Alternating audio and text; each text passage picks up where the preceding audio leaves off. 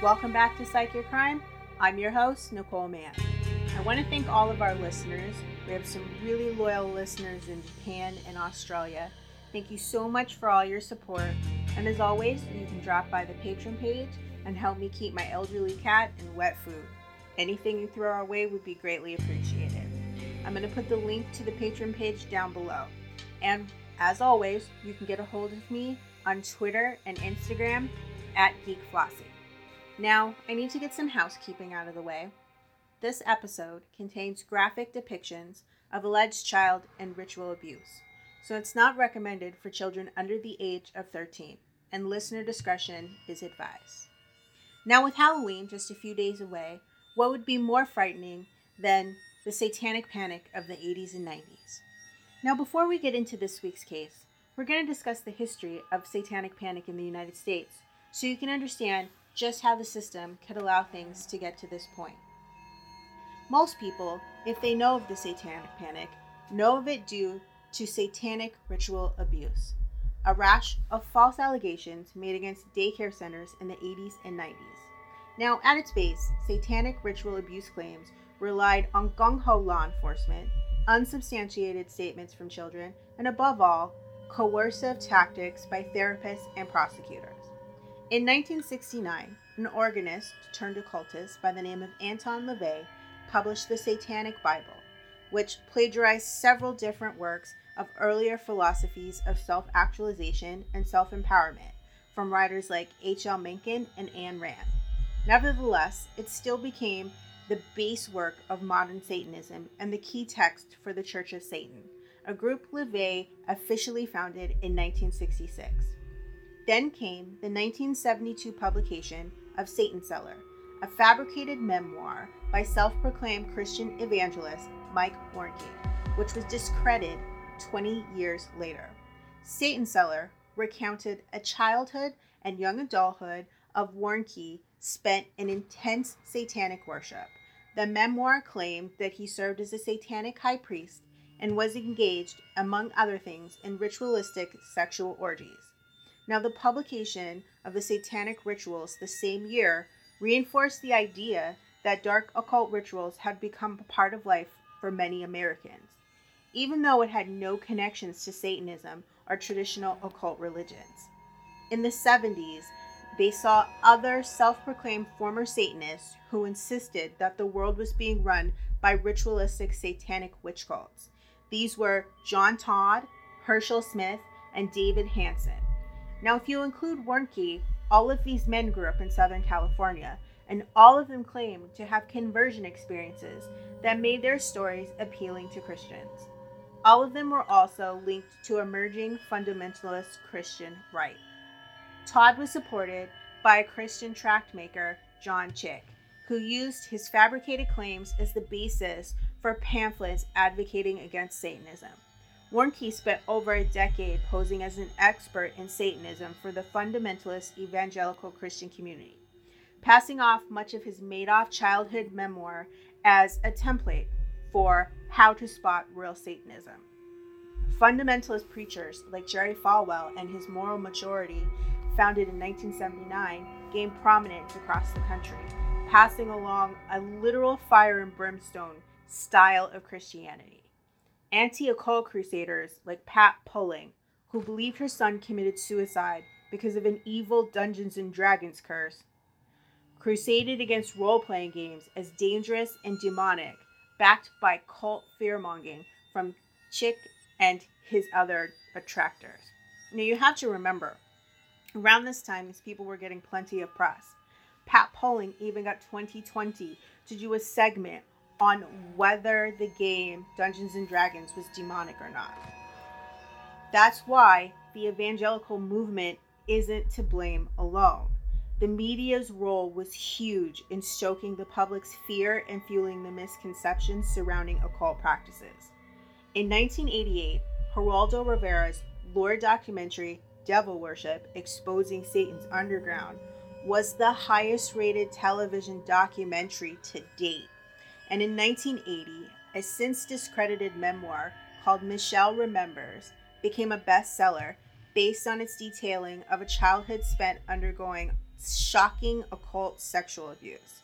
Its authors were a controversial psychologist by the name of Lawrence Pazder and his wife, Michelle Smith, a former patient of Pazder that he claimed to have regressed into childhood through hypnosis. Pazder claims to help Smith uncover memories of past abuse at the hands of members of the Church of Satan, which Pazder insisted was older than LaVey's group by several centuries. Almost from the moment Michelle Remembers was published, its claims and allegations were repeatedly and thoroughly debunked by professionals. However, thanks to widespread media coverage, Pazder and Smith were able to double down on their story, and Pazder became seen as an expert in the arena of what soon would become known as satanic ritual abuse. Despite the wild implausibility and the unverifiable foundation of the stories of grisly abuse and sex orgies, Michelle Remembers was presented throughout the 80s and 90s as a textbook for legal professionals and other authorities. It also spawned several copycats, like 1988 Satan's Underground, a equally false memoir which embellished the mainstream idea of a massive intergenerational satanic sexual sex abuse cult, one that could be occurring right next door to you. The completely made up narrative of Michelle Remembers would directly impact the nation for over a decade its occult fantasies helped to spark a rash of wildly dramatic, highly unfounded accusations of satanic ritual abuse that were attached to a string of daycare centers throughout the 1980s. The belief that daycare owners across the country were enacting dark occult acts on children was the most prominent part of a broader daycare sex abuse mass panic, which itself was part of the 1980s broader wave of fear. Now, the first of these notorious cases was the Kern County preschool case. In 1980, in Bakersfield, California, social workers had just been reading Michelle Remembers as part of their training. Think about that. They took a book that was completely fake and were forcing social workers to read it as part of their training when a number of children came forward to declare they had been molested as part of a local sex ring. Two of the girls have been coached by a grandparent who was believed to have a history of mental illness. And between 1984 and 1986, the investigation into these claims of satanic ritual abuse would send at least 26 people to jail, despite a complete lack of corroborating evidence for anything. Nearly every single one of these convictions has since been overturned, including that of a local carpenter by the name of John Stoll, who spent 20 years of a 40 year sentence in jail before he was exonerated. As adults, several of the children involved in these trials professed that they were traumatized by the experience and deeply disturbed by the damage they caused to these people's lives. Among many of the failed prosecutions of satanic ritual abuse in daycares was the McMartin case, perhaps the most famous. This became the largest, longest, and most expensive trial in the history of the state of California. This massive investigation began in 1983 when one parent accused one of the staff members at McMartin Preschool in Manhattan Beach, California, of abuse. During the police investigation, a child service nonprofit group, which was known as the Children's Institute, conducted examinations of 400 children who attended the daycare. The examinations were run by a woman named Kee MacFarlane, who was an unlicensed psychotherapist. MacFarlane had no psychological or medical training of any kind, and still, she and two equally unqualified assistants were allowed to conduct these investigations. They used the famous anatomically correct dolls and several other questionable methods of interrogation.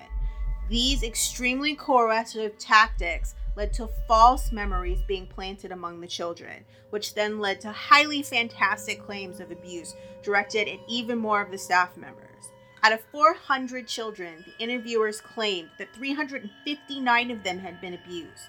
The accusations collected by the Children's Institute resulted in a staggering 321 counts of child abuse being levied against seven daycare members by 41 separate children. Now, Pazder, who we discussed earlier, was considered an expert and he was among several people who consulted on the case. After six years of investigation and litigation and a five year trial, the case ultimately just fell apart due to lack of evidence. The original accusing parent in the case was diagnosed with paranoid schizophrenia, and the investigative techniques used by the Children's Institute were thoroughly discredited by the psychological community. And one by one, every single charge was dropped due to insufficient evidence. Now, these are two of the most notorious cases. They all have the same root cause mass hysteria. Before we get into what mass hysteria is, let's talk about the fact that this led to a change in how children were interviewed when there were accusations of sex abuse. No longer do we ask leading questions. Things like, Were you touched? Who touched you? Did so and so touch you? Instead, we ask things like, How are you feeling? How do you feel when you visit your dad? What do you and dad do? We let them fill in the blanks. The other thing that you have to remember is small children do not have the understanding to grasp concepts like sex or abuse. The words and language that they use to describe things are going to be very rudimental, and many times they need children to draw pictures because they just don't have the words to explain what is happening to them. So, this led to a change in tactics and a change in the way social workers and any type of child um, psychology expert um, deals with a child. So that was one of the good things that came of this. Now, when we talk about mass hysteria, in sociology and psychology circles, mass hysteria, which also can be known as collective hysteria, group hysteria, or collective obsessional disorder, is a phenomenon that transmits collective illusions of threats, whether they're real or imaginary, throughout a population in society as a result of rumors and fear mongering. Now, two of the most famous cases of mass hysteria in the United States are the Salem witch trials of 1692, when Abigail Williams, Betty Parris, Ann Putnam Jr., and Elizabeth Hubbard began to have fits that were described as a minister as, quote, beyond the power of natural disease, end quote. The events resulted in the Salem witch trials, a series of hearings leading up to the execution of 20 citizens in Salem Village in Massachusetts and nearby towns. The episode is one of America's most notorious cases of mass hysteria and has been used in politics and literature as a cautionary tale about the dangers of religious extremism, false accusations, and what can happen when you're denied due process. Now, the next case is McCarthyism the practice of making accusations of subversion or treason without proper evidence. The term refers to U.S. Senator Joseph McCarthy and is also called the Second Red Scare. It lasted from the late 1940s into the 1950s and was characterized by a heightened political repression, as well as an alleged campaign spreading fear of communism in communist influence in the American institutions and of espionage by Soviet agents. Now, during the McCarthy era, hundreds of Americans were accused of being communists or communist sympathizers and became the subject of aggressive investigations and questioning before the government or even private industry panels. The primary targets of such suspicions were government employees and people in the entertainment industry. It also encompassed educators and labor union activists. Suspicions were often given credibility despite having any evidence, and the level of threat posed by a person's real or supposed leftist associations many times was exaggerated. Many people suffered losing their jobs, destruction of their careers. Some people were even sent to jail. Now, most of these punishments came about through trial verdicts that were later overturned due to laws that were declared unconstitutional or charges were dismissed for being outright illegal. The most notable example of McCarthyism includes investigations that were led by Senator McCarthy himself and those hearings were conducted in front of the House Un American Activities Committee. Now, all of this history brings us to the Oak Hill, Texas case of Dan and Fran Keller. Oak Hill is a prominent suburb in Austin. In the summer of 1991, the therapist of a three year old child that was being treated for behavioral problems due to her parents' divorce alleged that the Kellers had sexually abused the girl.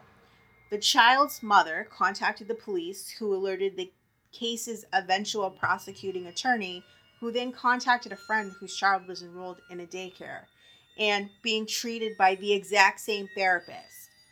During the time leading up to the trial, two other children from the daycare offered similar accusations. According to the children, the couple served them blood laced Kool Aid, forced them to have videotaped sex with adults and other children. They then said as well that the Kellers wore white robes and lit candles before they hurt them. They also stated that the Kellers forced them to participate or watch in the killing and dismemberment of cats, dogs, and babies. They also claim they were taken to the cemetery, forced to dig up bodies, and had to bring the bones back with them. They also stated that sometimes they had to dig new holes for the freshly killed animals. And one child even supposedly stated that a passerby who caught them was dismembered with a chainsaw. The children even recalled several trips to Mexico where they were sexually abused by soldiers before they were returned home to Austin in time to meet their parents at daycare at the end of the day. One child even claimed that he used Satan's arm as a paintbrush. Other children claimed that they were buried alive with animals, and two children even said that they were thrown in a swimming pool with sharks in the middle of Texas. Other children claimed that the couple dressed up as pumpkins and shot them and then resurrected them after they'd been shot. Now, I take this seriously. This show tends to be more somber, but this is just completely ridiculous. I told several friends of mine when I was doing this research that there was no way I could have been on this jury. I would have been laughing out loud at these charges. I, the, I can just picture the judge looking over me and saying, juror number five, is there something you want to share with the rest of us? And I would be like, You mean other than my utter disbelief that this jackass has a license to practice law? Now, on top of all of these allegations, an adult who had recently recovered memories of childhood ritual abuse claimed the abuse was an example of satanic ritual, and parents began to contact one another, eventually pressing charges with information gathered from Believe the Children, an organization created by parents involved in the McMartin preschool trial. Children enrolled in the Keller's daycare were repeatedly questioned by parents, therapists, law enforcement as part of the investigation. It's another big no no. The least amount of people that questions a child, the least chance there is that what they have to say will be coached or tainted in some way.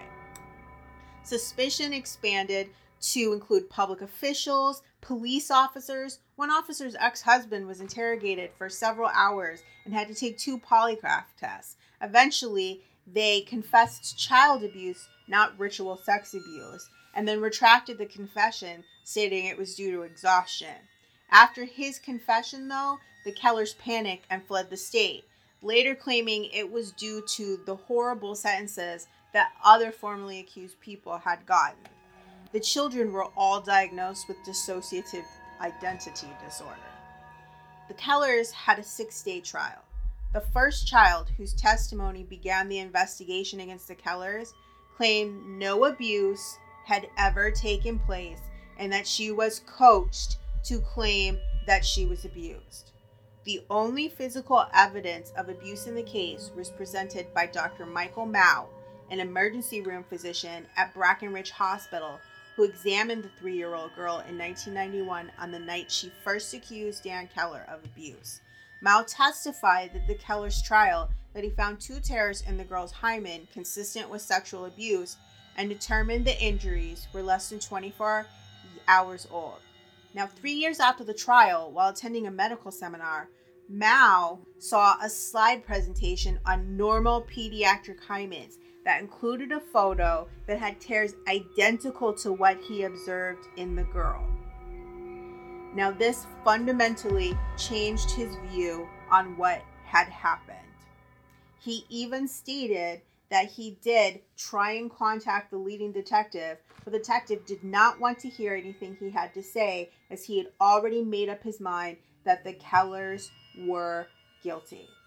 Now, when the Austin Chronicle began reinvestigating the case in 2008, they were stunned to learn that police and prosecutors who worked on the case in the 90s still believe most of the accusations against the Kellers. The Austin Police Department refused to release its investigative report on the case, and this forced the Chronicle to take them to court. They ultimately run and received a full, unredacted version of the case files. After reading the report, it was hard to it was not hard to understand why they had fought to keep it a secret. As quoted by the Austin Chronicle, they stated, quote, it was an all caps, run on sentence, fever dream of full of breathless accusations and absent of any actual investigation that could prove or disprove the claims. End quote. Many times, people stated they had seen the lead investigator take the girl who accused the Kellers of abuse to lunch at McDonald's before taking her on drives through the neighborhood where she would then point out locations and say, Yeah, I was abused there. And yeah, I recognize the cemetery where I had to carry bones home and where they buried and killed babies. And many people within the neighborhood were there and even involved in the series of interviews that took place in the neighborhood. Not once did any of the investigators question any of the children's statements. Now, the Kellers were found guilty and given sentences of 48 years each. Fran Keller went to a prison near Marlin, Texas, while Dan Keller went to a prison near Amarillo, Texas. Mouw's medical opinion had fundamentally changed, and he offered and this offered the Kellers an avenue to challenge their convictions. During a hearing in the summer of 2013, he unequivocally stated without a doubt that the child's genitalia had been normal and that he had gotten it wrong when he examined her in 1991. It also became clear that the defense had their hands tied at trial. They were incapable of countering much of the testimony in part because they only had restricted access to critical evidence. This meaning they were not given um, full disclosure. One of the things that they had they didn't have access to was one of the medical experts' reports, uh, the children's interview videos, any of the police reports, and even the medical report. For example, the state gave their own witnesses all of the documents related to the case before they testified, whereas the defense didn't have access to any of those until the day that the trial started, which meant when it was time for their expert to testify, he had less than half of the specifics that the other expert had because he didn't have access to all of the, the facts of the case. On top of that, um, the defense wasn't even given things like therapy notes that uh, their expert, that the prosecution's expert, wrote when he talked to the children. And oftentimes it made their examinations seem like they were choppy and not even complete. Like they, they didn't know what they were doing. After the 2013 hearing, DA Rosemary Lehmberg, who had been head of the office's child abuse unit at the time of their prosecution, ultimately agreed the couple did not receive a fair trial. They were released shortly before Christmas that year. While there was no doubt the couple could not be retried, over the years, Lehmberg declined to take the final step and exonerate them. She claimed that she couldn't find a pathway to innocence for them, that she was basically trying to prove a negative and seeking evidence that a crime never happened. So basically, she just gave them the speech from Pulp Fiction about how the absence of evidence is not the evidence of absence. But the problem with this is that the Kellers didn't have an exoneration, which caused problems for this. They still had a conviction for sexual assault, and it was almost impossible to find work or a place to live without this. Without an income, they had to scrape by with the help of family, and they lived on food stamps and welfare. They hadn't gotten, they had no medical insurance and couldn't get medical attention for health issues they got from the beatings they suffered in prison being supposed pedophiles and child abusers. But luckily for them, on June 20th, 2017, the couple was finally exonerated and all charges were dropped. Later that year, the Kellers received $3.4 million apiece from the state fund for those wrongly convicted of crimes. The state's wrongful conviction compensation fund pays $80,000 for each year in prison, plus a matching annuity that provides annual payments of 5% interest as long as the recipient isn't alive and not convicted of a felony. Now, unfortunately, the couple's marriage couldn't survive prison and they divorced shortly after going in, but they are still extremely close and spend a great deal of time together and with their children. Now, I hope that you join us again in two weeks when we take a look at the case of the group, a loosely tied network of child adolescent drug treatment programs that many feel was run as a cult. In the meantime, I hope you sleep better knowing the how and why people can do such awful things.